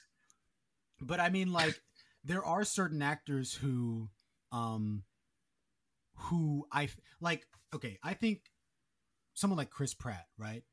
I think that that transformation from the way he looked in Parks and Rec to the way he looks in Guardians of the Galaxy, I think that's actually pretty uh, natural and pretty reasonable. And I, and the reason I think that is because he starts to lose it in some of those uh, later movies. Mhm. Um, is that like he starts to not look quite as chiseled? So I think it's a thing where like okay, you ramp up for production, and then like maybe the next time around you don't have as much time. Oh, and maybe I don't. I don't really feel like. I mean, Chris Pratt is big on you know his his Christianity, his evangelicism, so he might not necessarily want to partake in performance enhancing drugs. And so I could see someone like him be like, no, I'm going to do it the straight way, and if I don't get it in time, then that's just how I'm going to look. Yeah. Um, but then you have people like, uh, and and and it's not even a new phenomenon because uh, It's been like this since the early eighties, bro. yeah, as early as Arnold Schwarzenegger, who um, was definitely juicing, uh, not only to during his weightlifting career, but surely in some of those movies. Oh, yeah. Um, you know, Everyone, fucking Hulk Hogan, everyone in WWF at the time. Was it um Was it uh No. Lou Ferrigno? Yes. Homeboy was huge, huge. Um, what, what were some other people like? There's a lot of bodybuilders though. Um, oh, A lot of man. things that we, from what I remember though, like uh RP, Chris Benoit, The Rock, The Rock, The Rock, obviously on them roids. Hold on now. Triple H, Wait a minute. Triple H. Triple The Rock- H, but I think the Rock, the Rock was already big. Like the Rock, he He was. he was already From big, and Yeah, from football. Yes, He's a linebacker. from football, and then he went into wrestling, and then I think Lost mad years he And he lost weight, He looked chill. and then he started building it up because of movies. You know, then like I feel like I'd No, really, bro. And I, I, I remember like looking at Walking Tall. You know, Mhm. Regular. and- yeah, I remember that. yeah, Like and he looks big in that, but like to a regular shit. big. Yeah, yeah. And then he shaved his head and like Fast Five came out. like Fast Five came out, and then they saw that transformation. Homeboy was brolic, and and he went. He turned into Charizard on. Yes. Like- Straight up, yo. Yes, and then Hercules, and then after that it was, and now like Oh, his God, his recent move, the the, the movie he's gonna be in is Black Adam, which I've been waiting Right. for a long time. which you know he's yeah, you know he's in he's hitting the the weights for that. Um, Heavy. Yeah, and I and I mean, again, I, well, I wanted to go back to something you were saying, Ahmad, because um, I guess to start in the to stay in the comic book movie pocket for a little bit. hmm You know, when we look at comic book illustrations, they are obviously like exaggerated, Ridiculous. Mhm. Especially in the mean, yeah. 90s. especially in the nineties. Like yeah, like way, Todd McFarlane and them. yeah, Todd McFarlane, Jim Lee, and Rob Liefeld, who Mhm. can't draw feet. Um, but you look at like the way that these these people were set up. I mean, it's like eight packs, and the and the pecs are out Yep. here. Magneto, who's supposed to be like sixty eight years old at any given point, is built like you know, um, Apollo Costa. He got Like, bricks. He got bricks. He got a You know what I bicep in his neck. Literally even professor, even professor x sitting in the wheelchair is like you know so it, it makes sense that like when these actors get these roles either from studio pressure or from being fans of the comics themselves and wanting to to do it right they're like okay yeah let me try to work out a little bit so i can feel strong especially because there's only so much of this movie that i'm going to be doing practically anyway Yeah. it's going to get to a certain point where it's cg so like but i want to i want to feel capable while i'm doing the things that i can do that being said it's so funny that like they do all this just just to be covered up in a costume the whole mm-hmm. time Yeah. or just for one five second glamour shot and then you know the rest of the movie they're covered i mean And like also, wait, it's also a part of the promotion because once I noticed, Yes. like, once uh, the internet really started pushing, you know, movies and the way they're promoting movies now is through these um, YouTube videos of like behind the scenes things and how these people are training, how these people are doing all, all this shit. That's also a part of the movie. It's like, yo, I you get Brolic to talk about how you got Brolic for this movie. Basically, And I wanted Exactly. to make a correction on myself. Uh, Kumail Nanjiani is from Karachi, Pakistan. I said Indian. My bad. My bad. yikes My bad. hashtag canceled good on you for correcting it Sorry. Um, so no. I think that's a, that's a great point, Jude. Is that it is 100% part of the marketing, which is where I think it gets a little harmful because not only is it part of the marketing in like here are the interviews with the actor who has to who has to kind of talk around how exactly they got this size, Mhm. but then you also see them release these workout routines, which are like impossible to do unless you're on peds. He's 41. yeah, man. wait, what? He's 41. Wow. I'm looking at I'm looking at the men's health article that Justin sent in the chat. Actor and writer began the workout regimen that would prepare him for this fall's Marvel adventure, The Eternals, in which he plays an ego-swollen, muscle-packed alien among men. From what I'm like seeing and reading out of this article, you know, like chase the pain. It's also very harmful training philosophies, you know, because you cannot work out like that. To work out to be in pain, like it's literally chase the pain, chase the pain, chase the pain. Yeah, you chase pain and you're gonna crash the fucking car. You know, you're Right. gonna blow out your tire. You're Yeah. gonna destroy yourself. You know, You're right. It is concerning, especially when you look at the age of a lot of these actors. Um, I was recently rewatching the Wolverine, which is the the movie where he's in Japan. Mhm. It's a pretty fun movie. But um, he was 50 years old by the time that movie. I think, or, or 45 or something like that by the time that movie Jesus came out. Christ. Which means that like, and and and like, he looks cool when he's like standing still and like maybe fighting a little bit. But as soon as Hugh Jackman starts running in that movie, you're like, oh he, oh he's in pain. Like Mhm. he's he's so labored trying to move around. And he's a tall guy. Also, he's six three, so it's like Oh, you know, damn. tall. Yeah, I you hate understand. running. Yeah, tall I guys have a hard time running anyway.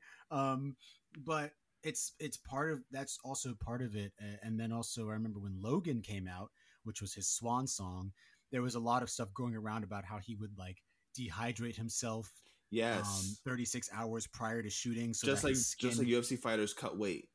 yeah, It's Mm. very yeah, dangerous. so that the, so that the skin would sh- would shrink on his muscles and make him look bigger. Mhm. And it's like, why do we even why do we even consider that necessary? When again, Hugh Jackman is wearing a suit for seventy eight percent of that movie. Yeah. Yes. and also and also another thing also the whole body transformation also to the complete negative side of it could be being um losing so much weight and then gaining so much weight whether that Yeah. be muscle or fat like Yeah. christian bale obviously Christian Bale. The, the- the prime example prime example looked like a frail alien in that movie the machinist where you could just blow him away and be in a million pieces. And Yeah. then like um like a year or two later he's batman and he and he's brolic as fuck. He was too big for the batman suit. Yeah, that's how big no. he got right after that fucking movie. The uh in in the machinist i think he was about i think he was like 90 pounds.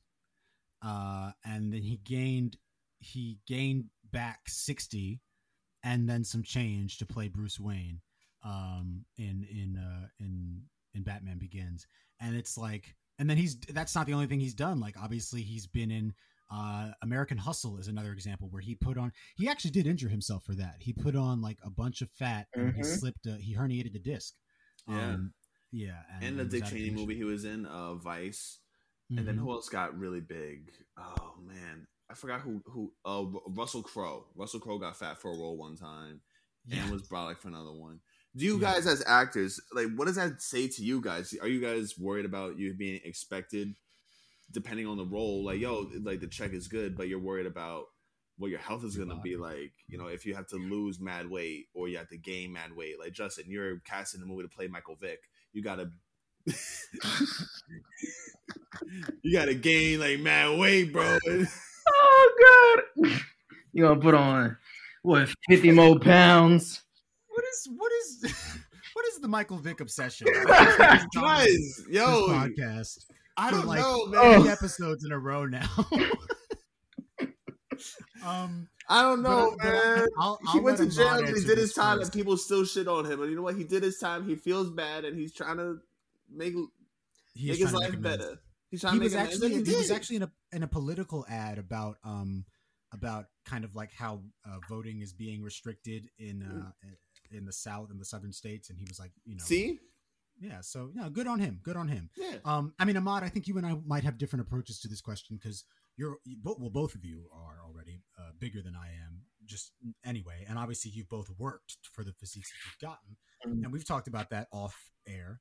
Um but i'm actually curious to know from you like where you're resting right now if someone came to you and was like i need you to you know put on this amount of muscle um how would you go about it and and, and would you consider peds or what would you get to a point where you feel like okay maybe it's crunch time maybe now i should take a little something or how, do you- how do you look Hell no. Um, if if someone were to bring someone were to bring that up to me and um and the pay is good, never in my life would I ever want to have performance enhancement drugs. I could do that. I, will do this naturally.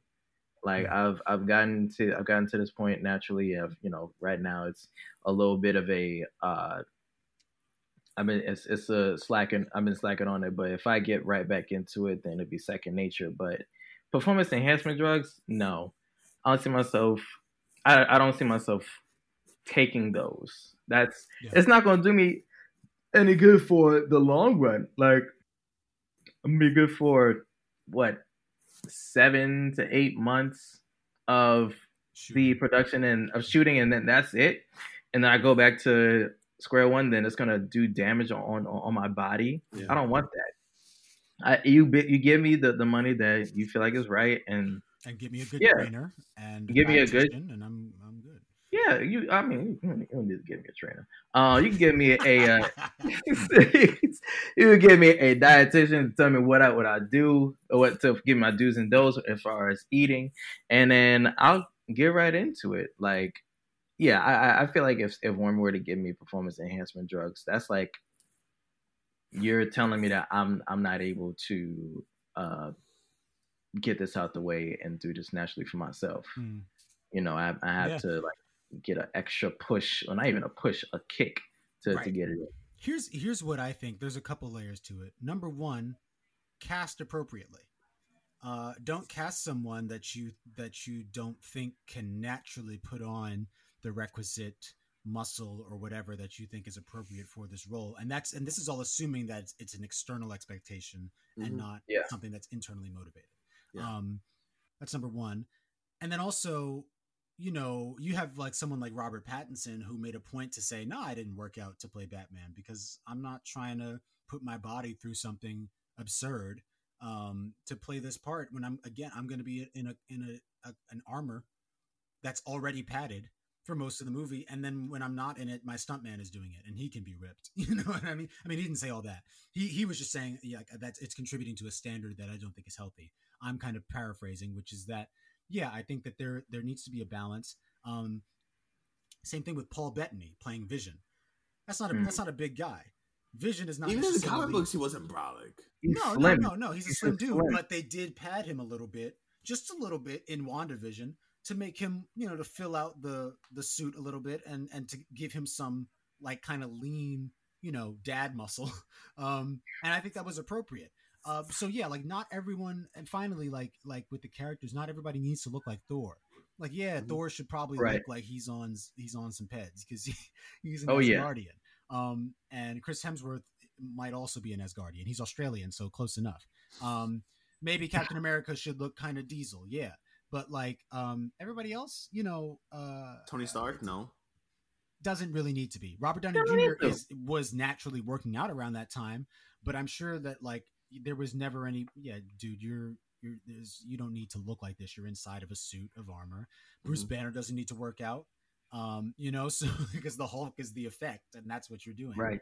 Um, so yeah, I think it's to your point. Like if if because Ahmad, I, I don't think that you and I would necessarily be considered for all of, for the same roles from a casting director standpoint. Um, I mean, it, depending, but like I think we would go out for different things, and so if if if I was approached for a role that required a level of physicality that you were already kind of at, and they Mm. were like, "Yo, can you get here?" Then I'd be like, "Yeah, I probably can. I I would probably want a trainer because I need someone to keep me accountable, and I definitely want a dietitian because the diet is the is the is the hardest part." It is. Yes. Um, most but definitely. I would I would also question like, okay, well, am I actually like appreciate you for for thinking of me, but am I actually the best person for this particular role if this is really what it requires? Mhm. Um, and I think especially with Marvel because so much of their casting is focused on, you know, increasing the diversity. And again, no Mhm. disrespect to Kumail, but it was like, it, you know, because I don't know what Eternals is going to be like. I know vaguely who the Eternals are in the comic books. They're a group of gods. It's a pantheon, right? So, like, sure, cast racially um, uh, uh, in, a, in, a, in, a, in a racially colorful way as much as you want, but also Marvel has like a quota to satisfy in terms of the in terms of the faces that they that they hire. Mhm. And so um Kumail Nanjiani might have might have been the guy that like okay, well if we can get him in here then like boom, we got a South Asian and that's great. Um, Right. but like yeah, in the long run again, he's 40 he's 41 years old. How many Eternals movies will there be? How many how many times is this character going to appear? Will Yeah. it have been worth it in the long run to to have done this to his body? Yeah. Um and the other and question is, or you want to go, man? Yeah, I was I was gonna say one thing is is literally when, when when you say that it's also um how you talk about diversity mhm. the person of choice that you know they it, it came to their head um i often often like you know they, they would i'm pretty sure they don't think to themselves about how much that can affect that person. Mhm. You know, um, for instance, like, well, for example, Heath Ledger. Mm. You know, when he was doing Joker, like he probably he wasn't working out, but he tried to he had to get into a the, the mental state of a psychotic Sure. um a criminal Yeah. who is one of the most notorious people in, in in Gotham City but they chose him because okay he's like one of the he was probably one one, one of the big names in in that time Mm-hmm. and you know they were like okay I feel like he can fit that he can do that but they didn't know how much it can affect him so Yeah. for Kumail right now, uh, you're saying like, I don't, I don't, I don't know if there's going to be another Eternals movie or when they're going to be in other movies. How long is gonna is he going to keep this up? Right. You know, And and you know, uh uh Led- yeah, just to your point, Ledger at that time was like he was pretty much in the same league with DiCaprio. He was just less expensive, you know, like Yeah. it was it was Ledger, Gyllenhaal, all those guys coming up yeah, together and he was a really talented guy. I think to to date um Dark Knight is still the only performance of his that I've actually seen all of. Um and it's not on He's purpose. great. It's just that like I A didn't good- know him until that and then I I was ready to become a fan and then he passed away. Yo, a good joint of Heath Ledger's is uh, A Knight's Tale. I was just about to say that. Yep. Mm. It's a good Yeah, right it's, there. it's a really good movie. It's a good movie there. He was But- also in The Brothers Grimm with Matt Damon. Yes, Mhm. yes, he was. I totally forgot about that. But Kumail, he's only in that movie because they just wanted one of the most popular Southeast South Asian people. Couldn't get my could have got my man Hassan Minhaj, man. Muslim me.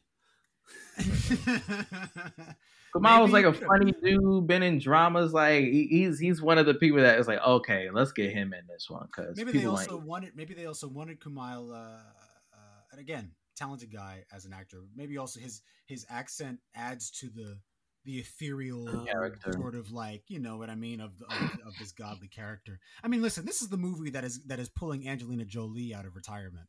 She's in this movie, so like, I mean, I'm I'm she's sure in another movie too. Yeah, They- the fire Those Who Wish one, the one in the one in the uh Mhm. the forest Yeah. fires. Those Who Wish Me Yeah. Dead, which looks pretty cool. I think it's from the producers and or writers of Sicario, which is one of my favorite movies of the Oh past wow. few years. Um, Okay.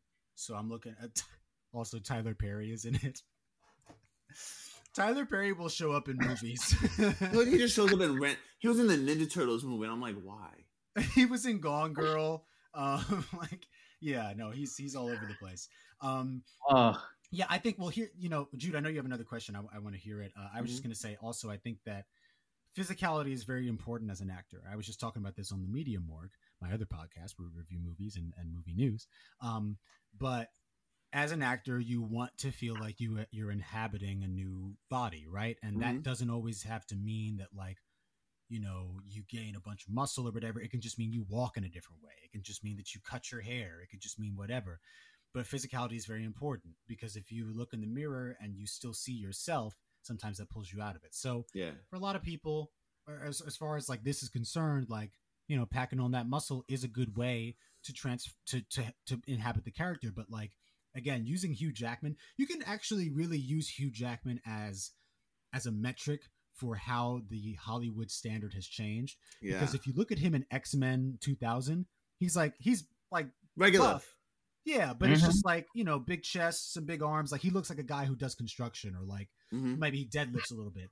And then by the time he gets to Days of Future Past, He looks like he's he looks like the Terminator.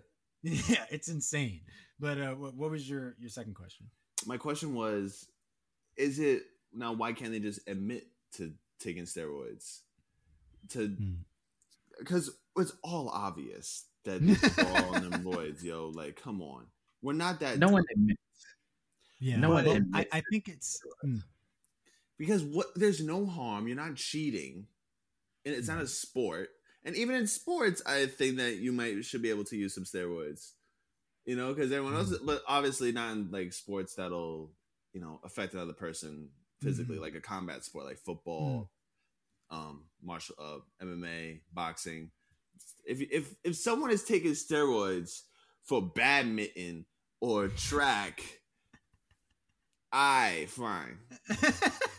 I or basketball. It'd be hilarious if, we, if you saw some basketball players on steroids. LeBron James on Peds. Um, Yo. It'd be different. be Super Saiyan. Well, I'll, I'll say this, Jude. I think that um, first of all, I I think that there are probably legal reasons that if these people are using Steroids peds, are legal. I think. I think in some for some things steroids are legal because it's also a medical thing. My mother was on steroids when Right. um she was going through cancer, and people with HIV are on st- some some people with HIV are on steroids. Well, Um, well, like well, I think it's different per industry in terms of because like John Legend has talked about how singers will use steroids for their you know to get their voice back on track mhm. uh, in, a, in a medicinal way. But I think like yeah, there's I, I- when you look at something like Disney, for example, um, which is this m- multimedia conglomerate that is largely aimed towards children. Um, and all the ha- racist they- shit that they put in children's cartoons. Right. But they they are not Dumbo? they're- right, but they're not they're not going to necessarily want to um admit that their leading men and women aren't uh, totally above board. You know what I mean? Just because it Mm. would mess with their image, even though that is also kind of uh, a harmful.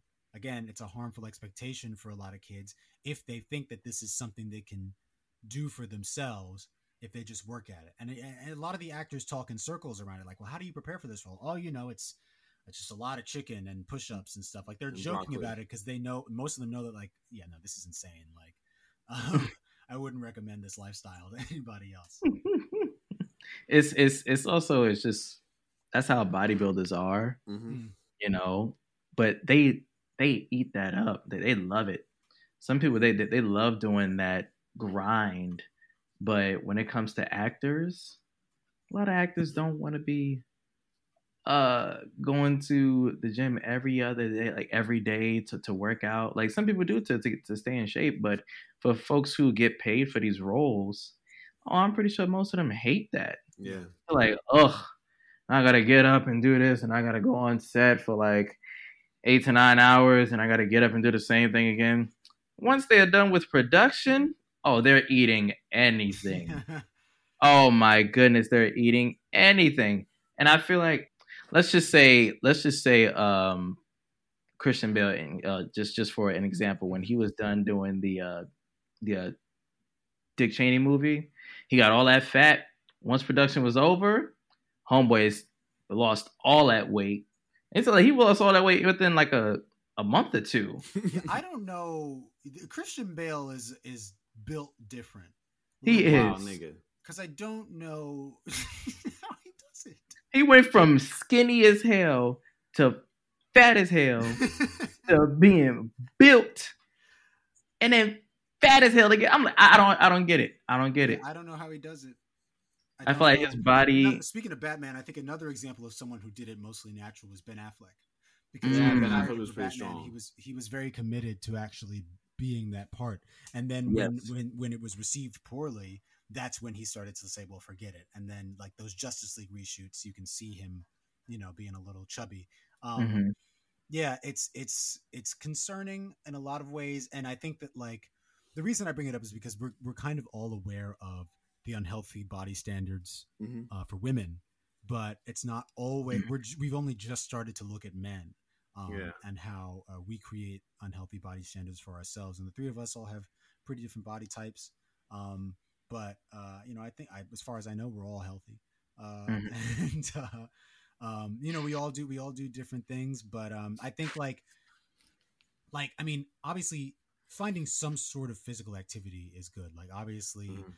my predominant one right now is martial arts but i'm i'm looking to start parkour soon um, and I, I i look at like in terms of movies you had um uh, a really interesting example is keanu reeves for john Yeah. wick because Mhm. all all he was focused on was the was the jujitsu and the and the aikido um and and stuff and the judo and then through that yeah maybe he got a little fit to do those movements but Yeah. it's not like they asked him you know keanu hey we know you're 46 years old uh, but can you put on 20 pounds of muscle for this role like no i'm, I'm not doing that i like rolling around though so yeah like if there's a if i think that's a, uh, another um, great example of an actor who was able to physically engage with the role because there was a specific requirement you know and he wanted to match that skill as much as he could as opposed to just getting big you know, and then like then you have to get bigger each movie. Yeah. You know, it's like it's a it's a again it's a vicious cycle. Um, but I mean, yeah. Listen, if the check is good enough, maybe under under the table, take a little syringe. Oh, you gonna take the syringe? Oh, You can take No, oral no, pills now, Justin. You can take you heard it here, pills. folks. Yo, Justin, did I ever tell you? Hold on, did I ever tell you how I got offered steroids at Blink? I think you did tell me about this. What? Yeah, so me and Josh were in Blink. Josh, our friend who's a powerlifter who Mhm. can Mhm. run through a whole building. Yes. This motherfucker. So me and him were working out at Blink, and then we went to the locker room, and there was this dude who's built like SpongeBob with a man bun, and he asked us, "Yo, y'all, y'all, y'all, y'all want uh, some enhancers? I see y'all working out, and it's not looking great." And we're like, "All right, fuck you," but Eh. But you of all, want- sir? we How be talking about dare you. voids. You want you want some voids? I'm like, how does this motherfucker built like SpongeBob with a man bun talk about do we want some steroids? And me and Josh are like 20 at the time, and I'm like So Josh had already wait, because how old is Josh now? He's 20, 22. 22? Yeah, so he'd already been. Yeah, that's right. Wow, yeah, he has been powerlifting for about three years now, right? Yeah, insane. He's like de- Dude. he, de- he like squatting like 500, yo. Yeah, Josh the Juggernaut, man. That that that dude is. That is his name. I've That I've is like if you Josh is one of those dudes that if you push him, you go backwards. 50 feet. Yeah. he just has like a force field around him that he will not move. Kind of like um, I mean, this is more offensive than what I. I love you, Josh, but you know the Blob in, in the X Men comics. Oh my god. No, no, no, it's not. I'm not Oh my god. Oh, because it's in my head now. Justin, you're such There's a a- penis. You're such a penis, bro. no, this the only reason I'm bringing this up for the power, not for the physical appearance. Blob, Uh-huh. Wow, nigga, Blob yo. has Blob has a power where he can like basically increase gravity around him, so he can't be moved once he roots himself. So like Josh is kind of like that, bro. Like he You just paid he's way too much attention to the X Men, bro. I didn't know that was that nigga power. I thought he was just big as shit and brolic and just ran through shit. no, no, he's he is big, but it's specifically that like he has his own like gravitational orbit. Um, I never knew that. Yeah. And I've known the blob for so damn long. yeah, and no, it's not just that. wow. He's, see, I'm not being rude. I'm an I'm a nerd, and I was being specific. I never Josh knew would understand the comparison. Love you, man. Um, anyway, yeah. Look, point is, um, we wanted to talk about that for a little bit. Interested to hear y'all y'all's thoughts about it in the follow up. Uh, but of course, ending on a positive note, we're going to move into our tweets of the week, or just Tweet our general, um, our general online funny thing that we found. I'm worried for what Jude uh, might have found because usually when he has this smile on, it's something problematic. that. uh, uh, yeah, what was it? so April, shout out to Abril, my second wife. Number two. my second wife. Um, she sends me this thing today, and it's this dude, and he says, "You know, when you try and talk to no, to an older girl, and they'd be like, "Oh, you're such a baby," Hmm. and he said, "So breastfeed me then." Yeah, oh my that sounds like god. you, that sounds like you tweeting from a burner account. Yeah, man. No, that's that's me talking to shorties in summer, my nigga. How that someone joined like 30 or whatever. You're such a baby. Breastfeed me. What's up? My god. Lactaid. I came out C-section. What's good? I mean, hey, you know, ain't nothing wrong with breast milk. Hey, breastfeeding. ain't nothing wrong with it. man. Ahmad, what's what's I've yours? tasted I've Um, tasted breast milk other than my mom's before. It was interesting. Wow, wow, wow, wow. Yeah, my ex girlfriend's um aunt just gave me a shot of her breast milk one time. It was Wait, hilarious. wait, wait. I've had it from somebody's mom. It was- What do y'all mean? what? What? What they're just putting it in shot glasses for? you? Yeah. What are you talking about? Yeah. Don't worry about it. I- Don't worry about it. Like it's it's too late. I'm very concerned. No one Wait, Amada, no one Amada came from the tap.